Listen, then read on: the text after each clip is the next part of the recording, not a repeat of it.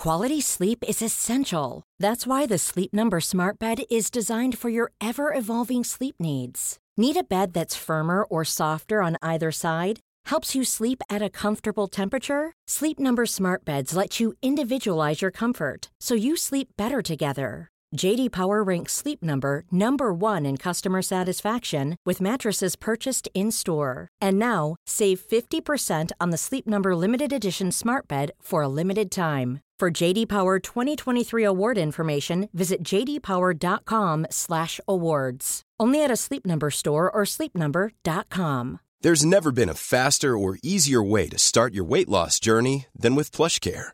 PlushCare accepts most insurance plans and gives you online access to board-certified physicians who can prescribe FDA-approved weight loss medications like Wegovy and Zepbound for those who qualify.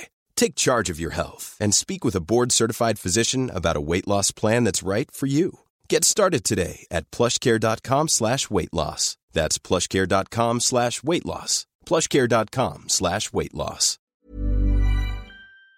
Hello everyone, welcome to the Redmen TV. Um, what's happening? How you doing? How you feeling? Obviously, we're in the middle of an international break at the moment. We're uh, just under a week removed from the transfer window closing, uh, and I, I, there's something that's sort of been burning my head out over the last well I don't know, a few weeks certainly as we came towards the close of the transfer window, and it was this notion of whether or not Liverpool, having only brought Ibrahima Konate and have improved their squad in general. Um, and I and I, I'll be honest, this is sort of born of this contention that I've had in my head anyway, and whether this was true or not, I didn't know.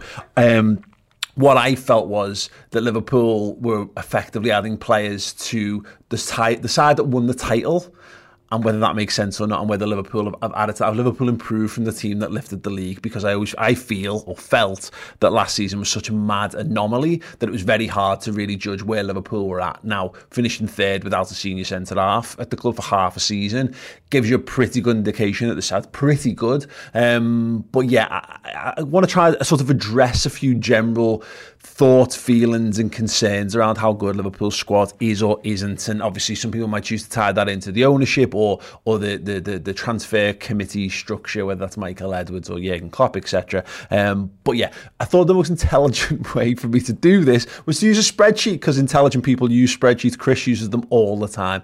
Uh, he loves them, loves a spreadsheet. This page. Now I've not got any macros working on this, but what I've done for the sake of complete clarity here, um, I have compared Liverpool's squad from the start of the 18 19 season to the start of this season. So, to just set the scene of where that is, Liverpool have just lost in Kiev the Champions League final to Real Madrid in, in heartbreaking circumstances. Liverpool went into the market. We'll talk about that and who that was within a second. And they started this campaign having basically been a top four side and just had a first run at the Champions League and got all the way to the final. What we now know is that the 18 19 season led to Liverpool, um, well, began almost like the modern Liverpool side that we've got right now. And the real success started to tick in from then. So in, in 18 19, Liverpool got 97 points in the Premier League and won the Champions League. And then the following season went on to win the Premier League with 99 points, uh, winning it in the quickest time ever uh, and coming down with, I think that's the, is that the second highest points tally of all, time? whatever. Anyway, there you go.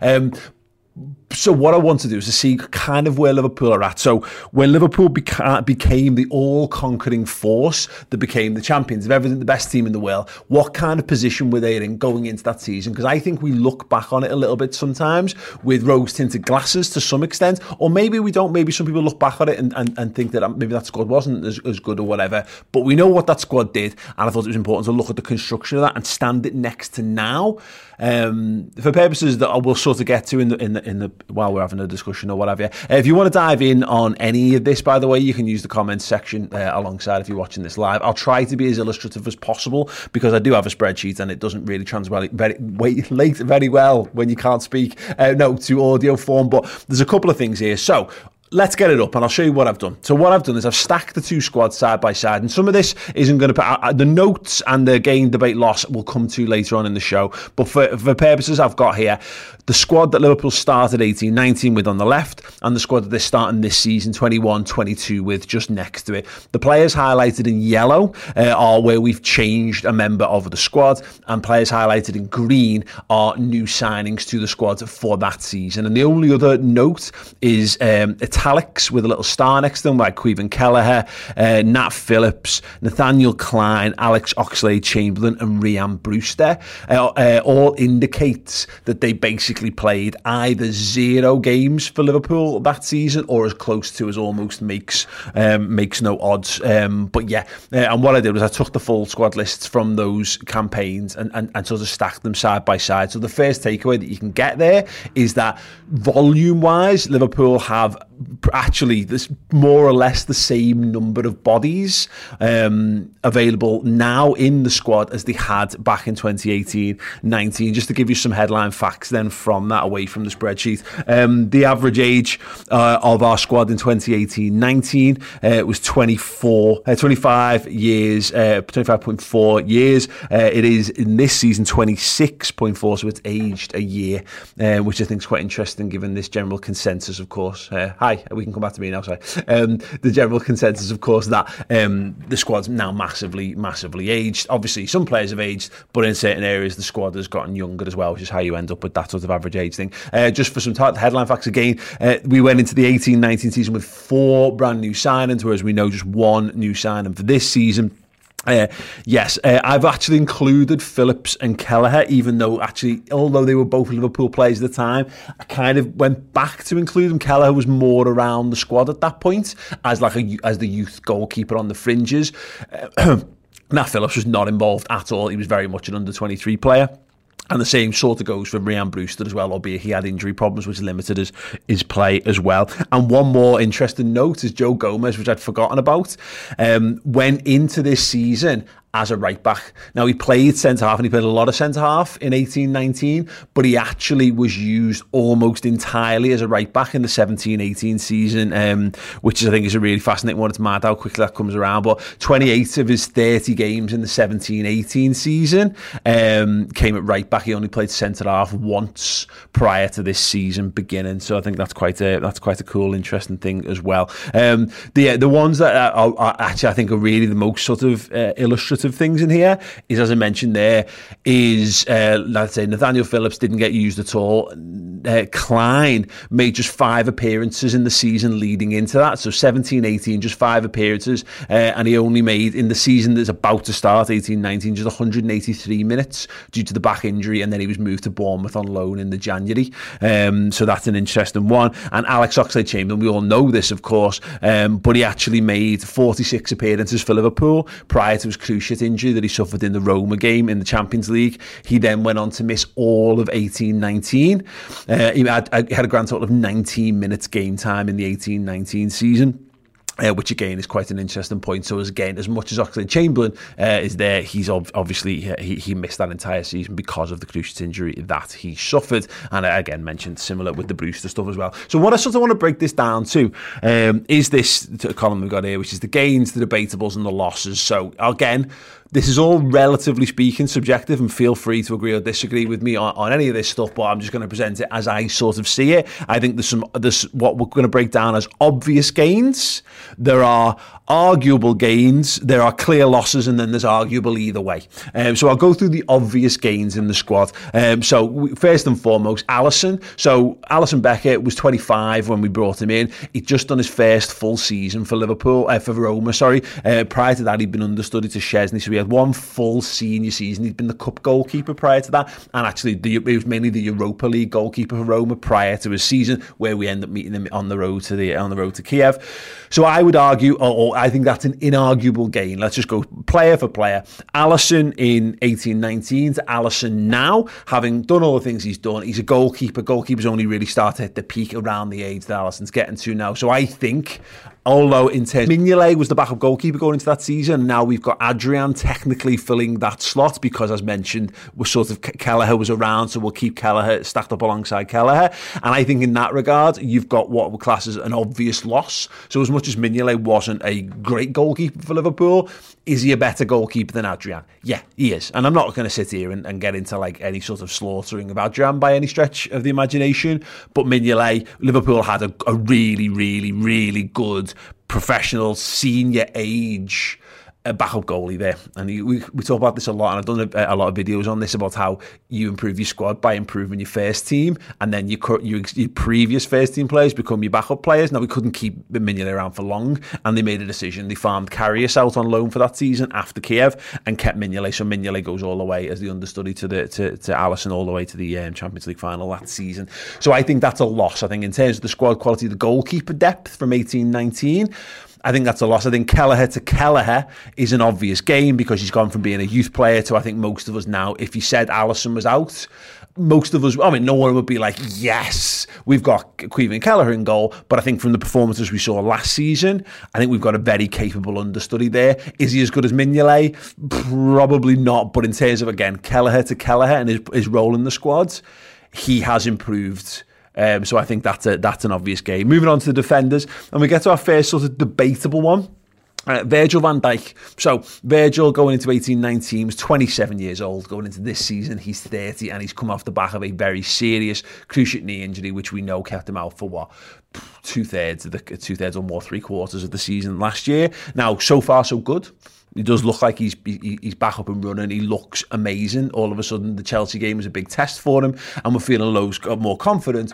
But and I put it debatable because I I think you could maybe argue that's a straight loss because he, he's a bit he's a bit older and he's just had a major knee injury. So yeah, that of, that stands right. That stands to reason. Um, but he is experienced. He's won loads more things. He's added silverware. So, in, in, a general sense, he's improved. I think we could probably all say that. You know, the mentality, the character, his stature within the game. But I still think it falls in with the debatable, debatable thing. And the same goes for Joel Matip as well, because again, Matip, another one, 27 at the start of the 18-19 season, 30 going into this campaign, which is mad because I think everyone thinks of him as being about 34. Um, he made 35 appearances going into the 18-19 season. That's the, the, the Kiev season. Uh, he missed the, the last 11 games of that season from the uh, Champions League quarterfinals onwards with a hamstring injury and then was missing for the start of the 18-19 season. Again, Matip has started like an absolute house on fire. It looks brilliant, but we all know he is what he is. And I'm talking debatable because yes, he's older, but he's no, he doesn't seem to be any more or less injury prone. I just think there was probably a little bit uh, over Matip at that time where and Lovren was prob- Lovren was ahead of him in the pecking order, and basically because you know we finished the season with Lovren part partner Van Dijk because Matip's out. Lovren's brilliant in the Champions League final. Um, so I will put that down as debatable because it stands to reason that there's a of diminishing returns with injury on Matip, but that's that's that. Uh, in terms of our next backup centre half, effectively what we've done in the squad is swap Dejan Lovren uh, for Ibrahima Konate, which would have been a bit more obvious if they'd done, just done it last summer. Um, but obviously we've waited a full year for that to happen. Now I have that down as a, as an obvious loss, and not because I don't think is really really good, but you know he's a 22 year old centre half. Dejan Lovren was 29, right at the peak of his powers at that point. And yes, you know we we knew Lovren inside and out, so we knew he had a mistake in him, but. Konate, for me anyway, right now is unproven. So you've got a senior centre half, international, full international class, by the way, in, in terms of Lovren. I I think that's an unarguable uh, or a clear loss, but that's up for debate. If you disagree with that, uh, please please feel free. Lovren made 43 appearances this previous season. Konate made just 21 for Leipzig last year, going into this one, so that's a point. Um, further down, we've got another obvious game. Phillips has gone from being a European player, uh, sorry, from being an under 23 player, not the, quite the opposite, in fact, um, to being a, a nailed on first team member. In fact, it's funny, when I was doing this list, I, I forgot about Phillips because I just I, I, I thought he was going to move on. So I added him in when we signed him down to a new contract and he stayed. He, for me, is a massive gain on the squad because effectively he's a free hit. He's an extra defender that we've added into the mix this season. So we went into 18 19, again, a 97 point Champions League winning season with Van Dijk, Matip, Lovren, and Gomez. Gomez, actually, which we will come to next, was completely unproven at centre half at that point. Uh, and yeah, and, and Phillips was, was, was basically in, in, amongst the kids. So the Phillips is a massive gain, I think, in terms of defence. But, you know, I haven't got a massive gain section, so I'm just going to give him a green. Uh, and Gomez, as mentioned there, I think that's another another gain, having basically been a right back. Um, he was. Uh, as much as we know he's gone on to be a good centre half, he was a right back going into that campaign. So the see from now to then, we don't know about uh, his fitness and what kind of Gomez we're going to get back, but also we're in a situation where we know he's a top quality centre half. It's it's now proven. Um, now he had he'd obviously had his own injury problems as well prior to that, so I think that kind of cancels that out. But yeah, I see Gomez as being in a much stronger and better position now uh, than he was going into that season. Let's move into the fullbacks then. Trent then to Trent now. Gain. I think that's clear. You know, Trent Alexander Arnold in 17 18 made 33 appearances at right back with three goals uh, and three assists. Um, that was the season leading into the Champions League season. Whereas you look at him now, okay, not his best in terms of output last year, but now he's the best right back in world football and he's still only 22 years old. So, yeah, Trent is better now than he was at the start of that season. I think that's a clear gain. Uh, in terms of the backup right back, now, this is where it gets a little bit tricky because on paper, Nathaniel Clyne versus Neco Williams, I think even I would say I would rather have Clyne as a backup to Neco, And that's not because I've, I'm not looking to disrespect Neco in any way, shape, or form. But for me, Clyne will always be that brilliant, ultra dependable right back that we had, who never got injured. He was just a, he was just a class act. We brought him in, and he was solid. He was the heir apparent to the Steve Finnan throne of being seven out of ten every week. And sometimes just having fullbacks who are seven out of ten is great. Um, and I, I, look, Neco Williams is, is, is in the level of his career where he needs to aspire to actually start being able to do that for Liverpool. I have put it as a gain, though, in terms of Williams, and I'm sure people will disagree, but allow me to uh, just walk through my rationale on that. I've sort of hinted at it before. The season going into that, Clyne had made just five appearances, and then he would go on to make just 183 minutes. He, he came, he started against Man United. He then had a couple of isolated minutes, and then I think it was Jamie Redknapp called it a disgrace when we sent him out on loan, and no one's thought about him since. Um, Neco, on the other hand, last season made 11 appearances for him. Uh, in, in, made 11 for Liverpool, 679 minutes. So I know he didn't set the world alight, but he's much more available and he's got a higher ceiling. And I do think, and maybe, this, and this is where it comes into personal opinion, uh, he suits Liverpool's style of play a bit better. He's just a bit better. He's better on the ball. We used to make a joke about Clyne about how he'd get a nosebleed crossing halfway line. And he couldn't cross to save his life. Neco Williams' crossing's really good he, is. He's just. I think he's a better footballer. But the Clyne, it's hard to detach the best Clyne, the one that we had who was who wasn't injured. And and you know, I mean, look at him. I mean, look at it now. He's 27 there. He's only 30 now.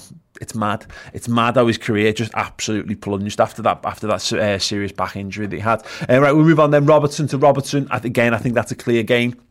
Same person, improved, better football. Robertson went into the season. In fact, it's really interesting because in 17 18, going into the 18 19 season again, Robertson had only been selected. In the first half of the season, he was only selected for four of the first Premier League match day squads. So he wasn't even on the bench. He was only on the bench. He wasn't even used um, for 10 of the first 14 Premier League games. Now, he went on to get 30 appearances. Um, and last season, he gets, he gets 50 because he's an absolute machine. But he's the best left back in the world now, or arguably so. Back then, he was coming into it having won his place after Moreno got injured. In fact, Moreno even played the, a bit of the back end of the season when Robertson had a couple of issues, um, and we were trying to keep him fresh as well for Champions League stuff. So it wasn't 100% set in stone that Robertson was of the supreme quality. He just won that personal battle. This was the season, 18-19, where he really started to kick on. Now we're seeing him years down the line where he's completely established. So I think that's a, I think that's a, an, an unarguable clear gain. Um, in terms of the backup left back option, then uh, Moreno to Tsimikas. Now I've got this down as debatable, uh, and some people might be snorting into their coffee uh, hearing me say that, um, and some people might think that's absolutely fair. Now Moreno again conversely to what I've just said about Robertson, he went from being he had a he had a stellar start to the 17-18 season for Liverpool, which is not relevant to this. I'm just, just for context and where he came about. He did lose his place to Robertson, and we all know Moreno. We all know the baggage that he carries. Um, but he was an established left back for Liverpool at that point. Tsimikas, I think it's it's debatable borderline game. I think I think that I, I don't think he's far off being a clear and obvious game because yeah, look, he he looks really good. He looks like a perfect fit for Liverpool too. But we've not seen enough of him just yet, early doors for that. But I think that could quite easily turn from a debatable to a gain. Um, midfield, uh, Henderson versus Henderson, debatable. Yeah. Um, for similar reasons that we've discussed. A 28 year old Henderson going into 18 19 uh, and a 31 year old coming into this season. That's another couple of seasons of another couple of uh, injury problems and, and, what have you. Um, I I think I think that's the only thing really that stands between. And I again, on personal opinion, I think it's a gain because I think Jordan Henderson, having won the silverware that he's won, that was the final thing that set him free. He now walks onto the pitch for Liverpool and England, 10 feet tall. He doesn't carry the weight of the world. He's become a better man. Everything about Jordan, is, I think, is improved, but he's, he's three years older. And that is something that sort of takes a toll. So I maybe I'm being a little harsh doing that as debatable, but I want to try and be as objective on this as possible. I think that's deb- debatable leaning towards gain, um, but just so you know my, my thinking on that, um, he uh, do where we got. Did, oh, sorry, I've covered that up. Forty-one appearances for Liverpool in 17-18, whereas he only made twenty-eight last season. So there's a really base argument. He was probably a bit. He was fitter and more available technically um, going into the 18-19 season. He played much more games for us. He's coming into this season after another after another injury hit one, which could be seen as a bit of a detriment. Uh, midfield, so Fabinho, who was the new signing. Um, at 24 years old to now Fabinho 27 uh, he might even be just about 28 now as well actually uh, I might be slightly wrong um, but yes I think that's a gain uh, because yeah he's now an established DM I mean you think about him again in that season uh, in fact, in the season leading into that, he makes 46 appearances for Monaco, finished second in league. Uh, then he joins Liverpool straight after we lost um, in, in, Kiev, of course. But now I think he's established himself as Liverpool. He wasn't even Liverpool's best DM. He wasn't even. It took him half a season to establish himself. So now we're talking about a guy who just he's fair, one of the first names on the team sheet. So I think that's a clear game. for Fabinho better now than he was then. Uh, now in midfield is another debatable one: Wijnaldum versus Thiago. Um, so all we all know, Gini Wijnaldum, what you got in him was you got versatility you got um, 50 games a season, pretty much. And as we saw there uh, in his pre in the season leading into 18-19, Gini played 50 times in the 17-18 campaign. Uh, last season, Thiago made a total of 30 appearances for Liverpool. We know he had the knee injury suffered at Everton. Uh, he had also had to get over COVID as well, and he's had a couple of little struggles already this season. So I don't I don't think anyone looks at Thiago and says he's going to play 50 games a season for Liverpool. He's also he's the same age now as Wijnaldum is now. So you had a, a younger Wijnaldum at that point as well. But in terms of all-round quality of footballer, I think Thiago is a better footballer than, than, than Wijnaldum. You know, okay, different footballers, but I, I, think he is. I think you talk about one of the best players, one of the best, unarguably one of the best centre mids in world footy. Um, but I've put it as debatable for those factors. Thiago hasn't got the same sort of resilience that Gini has, and of course Gini was well, well established in that side. So I think Thiago still needs to prove himself that he's a he, he shouldn't need to because he's so good, but he hasn't quite established himself as a go-to.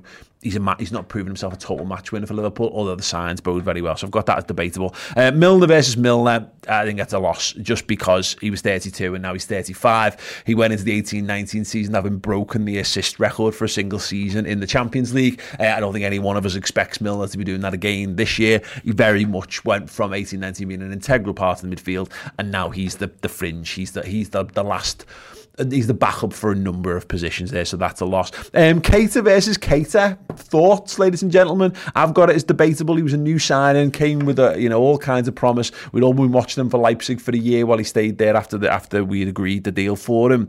Uh, he made 39 appearances for Leipzig in 17-18 uh, as they finished sixth in the Bundesliga. And why is it arguable? Because he's more integrated now. Uh, but we also know that he gets injured all the time. I've got, you could argue, uh, is it debatable borderline on loss? Maybe. Maybe, guys, let, let us know your thoughts on, on, on that one if you don't, if you would be so kind. Um, and should say thank you for key to start. So who says loving this nice analysis? I'm trying my best. Um, Yeah, that's that's a tricky one. Oxlade-Chamberlain, I think, is a is a, a clear and obvious gain simply because I, I think if you're comparing 17, 18 Ox to now Ox, that's a clear loss. But we're not. We're comparing the, the season that started, the squad that started the 18, 19 season, and Alex Oxlade-Chamberlain has two working knees, so that puts it as a clear gain in terms of squad because Liverpool have been able to use him already this season. He's already played more football. Is that right? Did he play? Did he play Norwich? sag ich. He played Norwich, so there you go. He's already he's already played more football this season than he played in the entire of the 18-19 season, so that's a clear game for me. Uh, right, is we were getting to another interesting one. Lallana to Curtis Jones. So uh, a 30-year-old Adam Lallana to a 20-year-old Curtis Jones. I've got this is debatable, and I think that's because Kurt's still a young player, still finding his way, and Lallana was an established player. He was a big uh, voice and a big leader in and around the pitch. Um, and you just, you know, again, senior England international vote, he'd been voted the season before, or maybe the season before that, as England's best player uh, in, in one particular season. But what I thought was quite interesting, because you're getting towards the tail end of Lallana, 17 18, Lallana made just 16 appearances. So going into the 18 19 campaign off the back of a season where he made just 16 appearances and got just 519 minutes and one assist. Uh, last season, Curtis Jones made 34 appearances for Liverpool, 1,920 minutes of appearances, got four goals and five assists at 19 years old.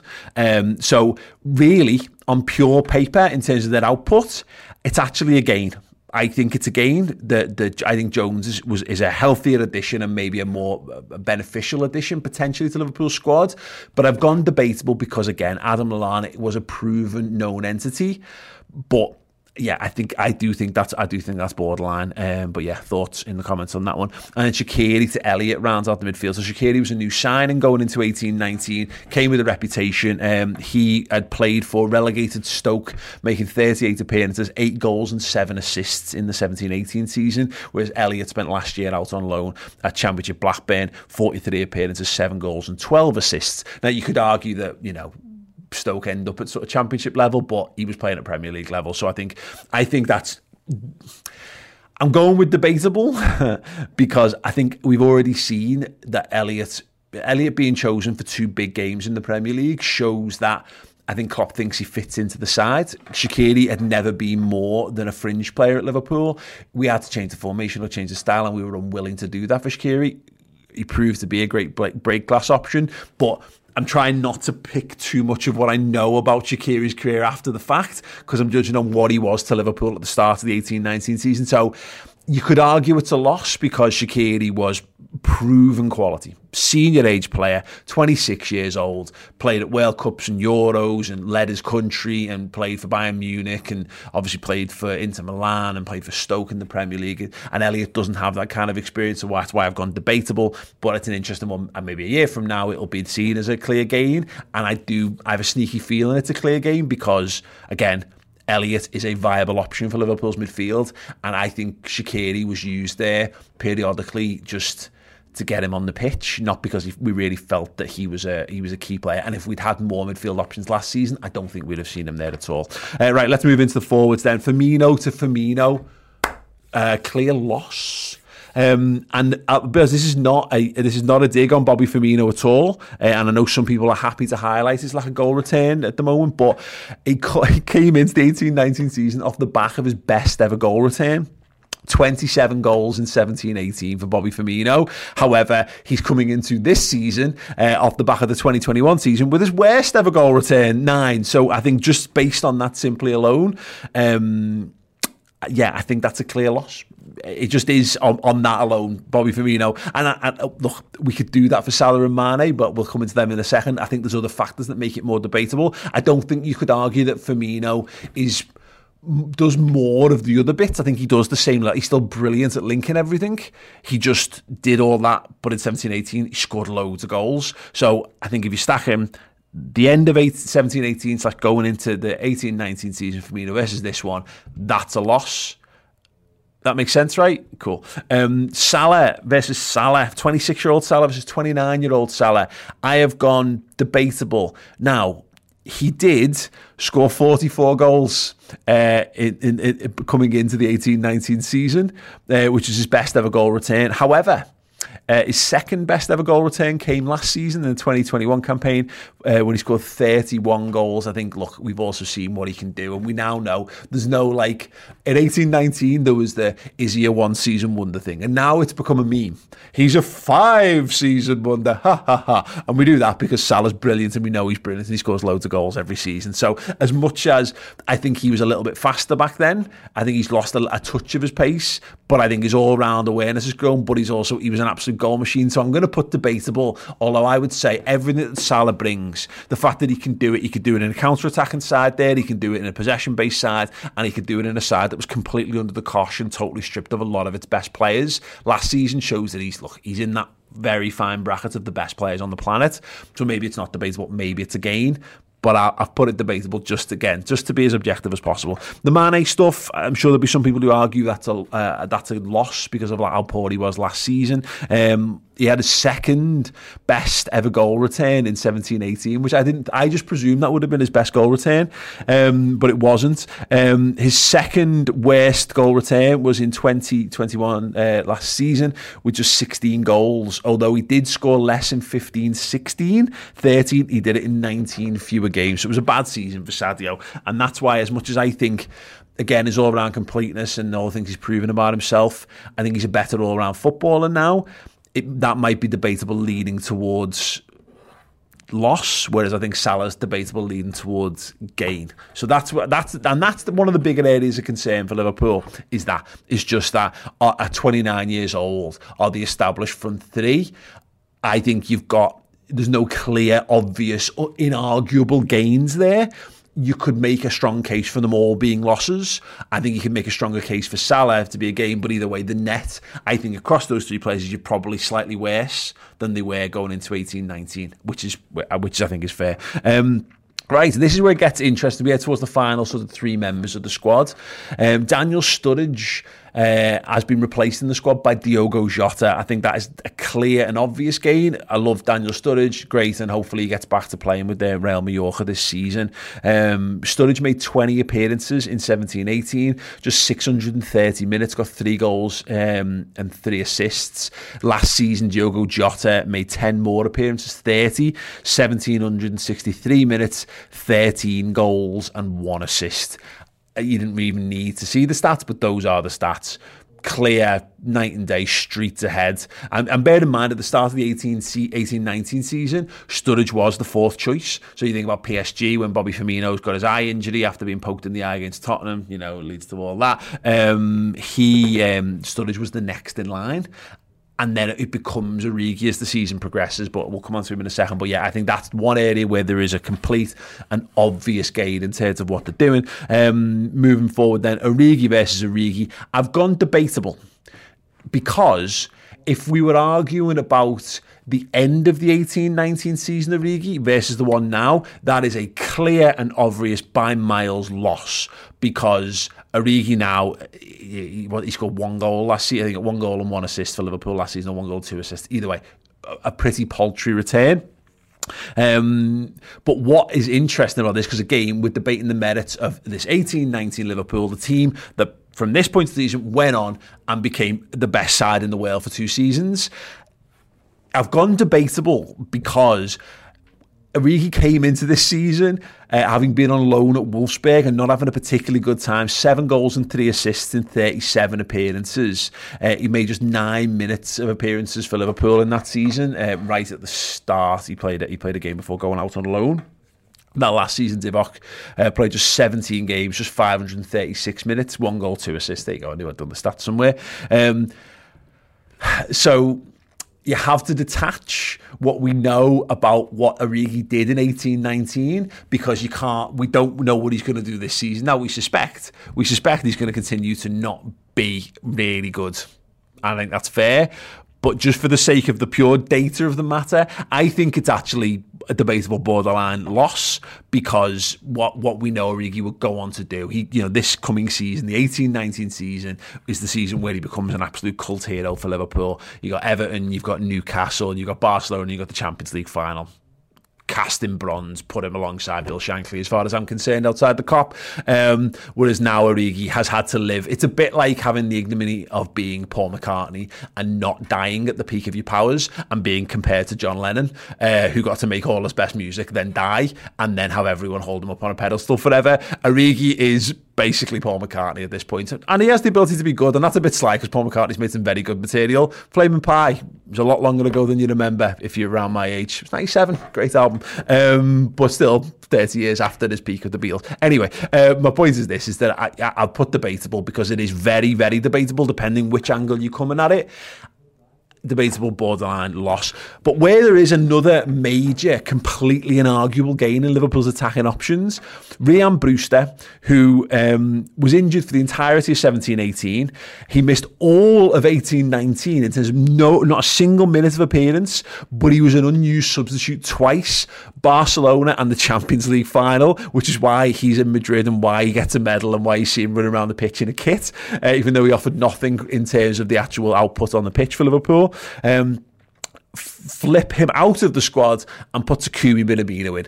And I'm not going to sit here and say that I am convinced by Taki. We also know right now he's just picked up a knock uh, on international duty with Japan, which is kind of by the by. The point is, going into these campaigns, going into 18-19, Rhian Brewster was injured uh, and then offered and wasn't able to contribute at all. So even if we thought he had a, a higher ceiling or whatever, he literally couldn't play football. So he effectively was not a member of Liverpool's squad. So Liverpool have got an extra player this season compared to going into that season. That player is Minamino. Now, can he offer more output? I mean, look, all he has to do is play a game of football and he will have offered more and given more squad depth just by existing.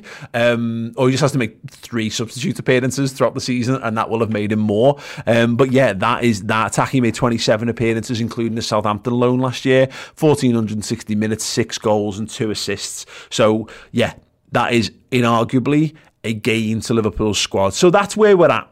Um, and what I've done actually, by the way, I've done a, a sort of sister video to this. Uh, I did this on my channel, which is where I normally do these sort of opinion pieces. I just I just needed a better setup for this, uh, and it, it, fitted with Redmen because a lot more people are, are, melting down over Liverpool's situation, and obviously more people interact with Redmen TV, um, and it meant I could get Si to help me out with it as well, which is great. Um, but I've done a video on what I think Liverpool's biggest transfer gambles are this season, based on that, because as much as there are clear gains in various positions, are they clear enough? And I think those players are. Taki, Ox, Naby, Neco, and Origi. So I've done a video on that. That's on my YouTube channel right now. Uh, again, m- a bit more opinion based, although it adds some of the data from this into my into my discussion on that.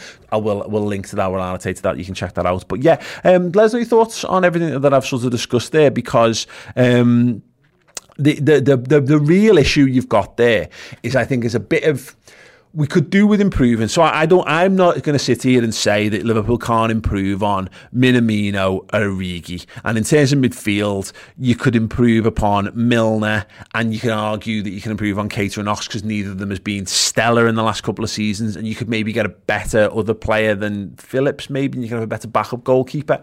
The point of all of this is what I'm trying to sort of indicate here, and I, I, just to give you one last look at that, in terms of th- there are far more gains to this squad um, than there are losses. And most of the debatables, I think, err towards the gain side rather than the loss side.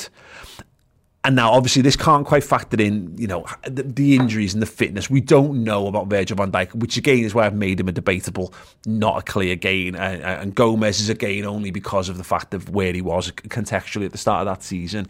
But my point is this at the start of the 18 19 season, Liverpool had lost the Europa League final, scraped into fourth, um, managed to get to the Champions League final before having the floor wiped with them with, with Real Madrid. They went out and added some real quality to that side. Uh, and then from there onwards, they went on to get 97 points in the league, run Man City to the final game of the season, whilst also getting to the Champions League final and winning the Champions League final. And then the following season, all they did was add Adrian and an 18 year old Harvey Elliott to that and went on and got 99 points, winning the league title, absolutely storming the league, even the fact that COVID tried to undercut that, but they still did. They still won it at the earliest possible point. In fact, if they just not played a single game after, after lockdown, they'd have still won the league anyway. That's how good that side was was. And then what happened? The champions then added uh, Thiago, Jota, Tsimikas, and ultimately Konaté to that as well. And Minamino, sorry, was added in there as well. I always forget that. Um, Liverpool added all of those players to that side as well, which has now led them to where they are now. And that's kind of what I'm driving at is I think Liverpool are better now. Now, what we can't know because it's football and we don't know what's going to happen this season is how much the improvements to rivals has made. So Manchester United will be closer and Chelsea will be closer. But the point is is that Liverpool have not stood still. It feels like it sometimes because when you're looking at the transfer window in isolation, it's hard not to look at Konaté and say, well, that's just one player. But I would argue, and that's the point of all this, is if you're feeling a little unsure about how good Liverpool are, I think Liverpool are better than the best Liverpool side there's ever been. I think this side is better than the best one that's ever been. In my lifetime, the the 1819 and the 1920 Liverpool is without a doubt the best Liverpool side I've ever seen and this squad is more experienced it's actually got a, re, a it's very close age wise as well so it's not gained too much age. So there's not loads of players who are into the danger zone in terms of in terms of their age brackets. Um, and we've added some great young talent. So in Harvey Elliott um, and in Curtis Jones in midfield, you've added two hot, young, young up and coming players who are more than capable of contributing right now as well. And in terms of Jota and Minamino, as much as Minamino doesn't draw the eye as much as some people may, may hope he does, he's an extra player in terms of what Liverpool had in that time compared to Rhian Brewster. So look, yeah, there you go. It's a long winded way of saying this, but Liverpool are better than now, technically on paper, than they've ever been. It's now up to them to see it in reality. There. That's it. Thank you. Um, thanks to everyone who joined me live for this one. Uh, welcome to our your man uh, Patanick, who's joined as a first teamer. Um, John Harrison with the comment here saying people say we have a weak squad. People do, and because it's easy because because Liverpool finished third and had a real struggle last season and only added one player. But the thing is, from the, the, the Liverpool side that was struggling, they've not added one player to the Liverpool side that lost six games at Anfield. They've added Virgil van Dijk, Joel Matip, Gomez, Konaté, Henderson came was injured in the back period of that. Fabinho was out for a stretch of that as well uh, Jota was out for that period as well. Thiago was only just come back in. They've had, they've had, to, and it sounds stupid. It sounds like excuse making. It's just not. It's just the, the reality of it. The Liverpool side that catastrophically fell off a cliff was nowhere even close to the best Liverpool side. Liverpool didn't play a team that had Alisson, Trent, Virgil, Gomez slash Matip, Robertson, Fabinho, Henderson, Thiago, Mane, Salah, Firmino for a that that team did not play a single minute of football last season.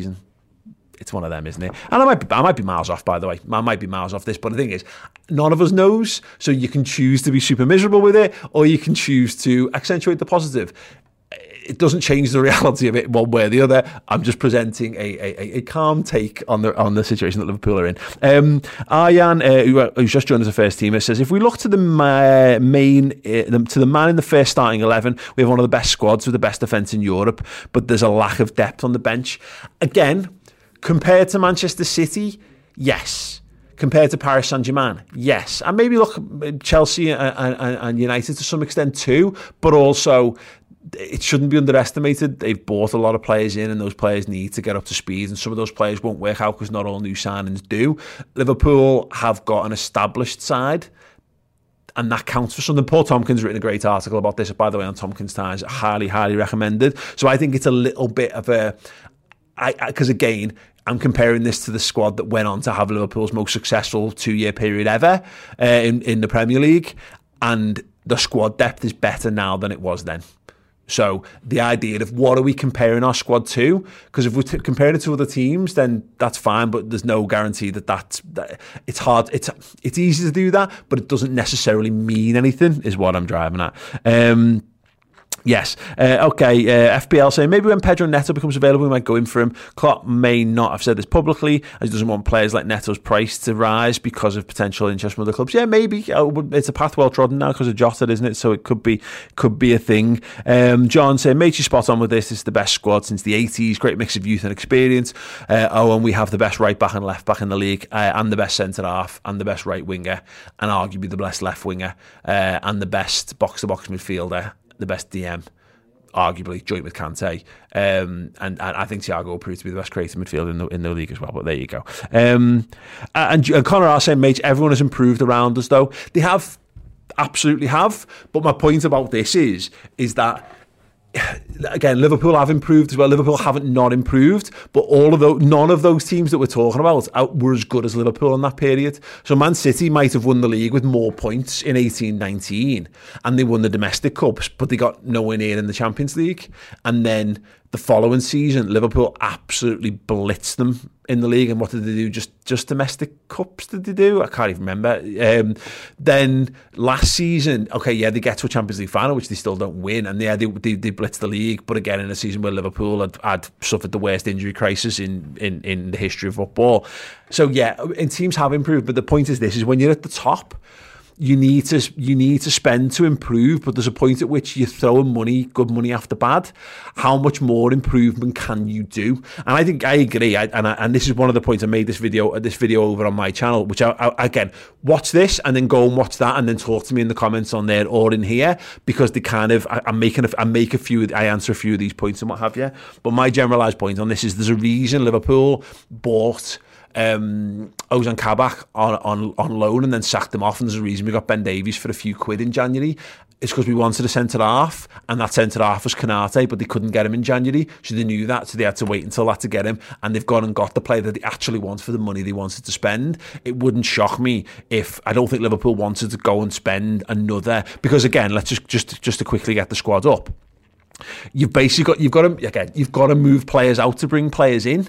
Now Origi's the one, like, but uh, for my to my mind, Origi is our sixth choice forward at this point, and there's an argument that he might be seventh because Harvey Elliott might get in there. He's the one big slot for improvement. There were no reasonable bids in for him, and he's no he's not really interested in leaving. So you've got to go and buy someone really who's like in the 20, 30 million pound bracket, who's just another squad player. Liverpool have got squad players they need better first team players so that the lads can start to sit down. Firmino needs to start to be the, the first sub. And the same goes for Mane. That's where you improve, not necessarily going and buying just someone. Man City can afford to do that. They can afford to spunk 30, 40, 50 million pounds on players. And when it doesn't work, they just sack them off at a loss because they don't care about losing. They're losing the money in that regard. Liverpool don't work that way, so they need to be cannier. But anyway, the point is, I've made that over on that other, other thing. Um, so yeah, go and check that out on my channel if you want to. Um, let's see, key to start, it may be the best Liverpool squad on paper of all time, but with the current competition, is it going to be enough? No idea. no idea. I've got no idea whether it's going to be good enough. Um, but my point is, is that you can't ever know. All you can do, all I can do is, you. I think you've got to benchmark. You can only benchmark this Liverpool side against itself because Man City can go and do 100 points but I think but Liverpool shouldn't theoretically be capable of doing between 97 and 100 if they want to because they've got precedent for being able to do that the same if Man City have. We think we go Man City we, we look at Man City and go why, Man City are going to absolutely piss the league. But why don't we say the same to Liverpool? Because Liverpool squad has gotten better since they last did it. Man City squad has gotten better too but has it gotten is it significantly better than the squad that, that Liverpool toppled? I don't think so I mean, they've you know they had Aguero at that time now, and, and they've brought Grealish in, great. But again, I'm, I can't I can't speak for every single player in Manchester City squad or Chelsea squad. It will be more competitive. I'd be surprised if a team wins it on more than 90 points this year. Um, but yeah, there you go. It's simple answer. None of us knows. But all I'm offering is a crumb of comfort to say that if you think it's fucked, it's probably not right? Um, yeah, uh, Keith starts I don't think it's about buying someone for the bench. What fans are upset with is not buying someone to put Mane on the bench, for example. That's how you build these silly squads. No, 100%. That, and that's exactly that. Everyone agrees with that. I don't think there's a single person who doesn't agree.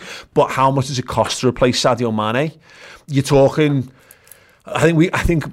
Jota is kind of skews it a little bit. I think we've done brilliant, bis- a brilliant business with Diogo Jota, but you need to go and do that again, or you maybe need to go and do that guarantee- guaranteedly Uh, yeah, I, I, I, agree. That uh, simple point. Yes, I think. But I think to replace Mane, I think Mane is a hundred million pound footballer still, and so you're looking at someone to replace him in the squad. How much does that cost, and who is actually good enough? Because people are saying Pedro Neto. He's not better than Sadio Mane. He might grow to be, but right now he's not. That's a gamble. So you're spending big money to gamble on someone. I think Liverpool need to reduce the gamble when you replace Mane or Salah, who are both 20 goal a season forwards plus. You're going to have to go and get a sure thing, and that's not easily done. But you've got time to do that. You can do that next summer. And I don't think I think you continue the evolution if you're doing those things. Um, Connor, uh, do you think we're holding on for a big signing next summer? Hence why we had a quiet summer. No, I, uh, the point I made earlier is that I don't know, but I, the Liverpool have got loads of precedent for that. They don't go and buy just someone. They go and buy the players they need. Because what happens when you go and pick up a player or a body, you end up with Takumi Minamino, who might be really good, but we've taken a bit of a gamble on that, and right now that's not paid off. You need to go and you do need to go and spend the right the big bucks. and You need to go and spend the big wages. You need to go and get established players. I think, and we've done that where we've needed to. Alisson Virgil being the prime examples. Fabinho's another one. Thiago's another one. Um, and Jota sort of that. But yeah, I, I, do. I think so. But also, it sounds like you're being an apologist for, for the owners because that's how people talk these days. It's got nothing to do with it. Um, Liverpool have track records of doing these things. I think if they let Salah or Mane go, they've got no choice but to go and get someone ready made because that's too big of a gamble. If you lose one of those lads, you're losing 20 goals from your side.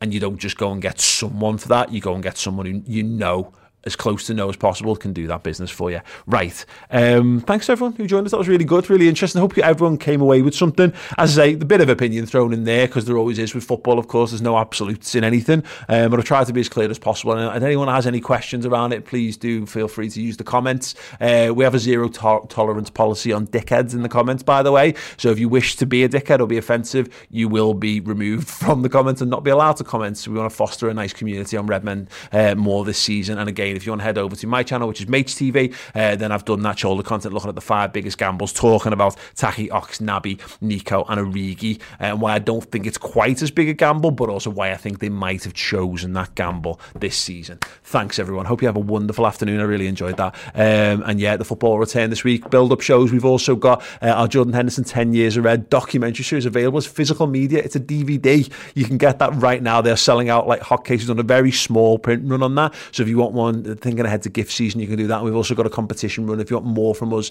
uh, extra Redmen content, then subscribe to the redmentv.com. It's a bit like our Patreon. Uh, we've got a streaming service there for you guys, documentaries, features, uh, and extra Redmen videos as well. So yeah, go and do that. But other than that, thank you very much. Have a wonderful afternoon. I'll see you all soon. Ta-da.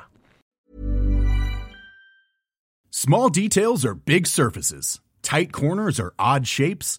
Flat, rounded, textured, or tall. Whatever your next project, there's a spray paint pattern that's just right. Because Rust new Custom Spray 5 and 1 gives you control with five different spray patterns. So you can tackle nooks, crannies, edges, and curves without worrying about drips, runs, uneven coverage, or anything else. Custom Spray 5 and 1. Only from Rust Planning for your next trip? Elevate your travel style with Quince. Quince has all the jet setting essentials you'll want for your next getaway, like European linen, premium luggage options, buttery soft Italian leather bags, and so much more. And it's all priced at 50 to 80% less than similar brands. Plus, Quince only works with factories that use safe and ethical manufacturing practices. Pack your bags with high-quality essentials you'll be wearing for vacations to come with Quince. Go to quince.com slash trip for free shipping and 365-day returns.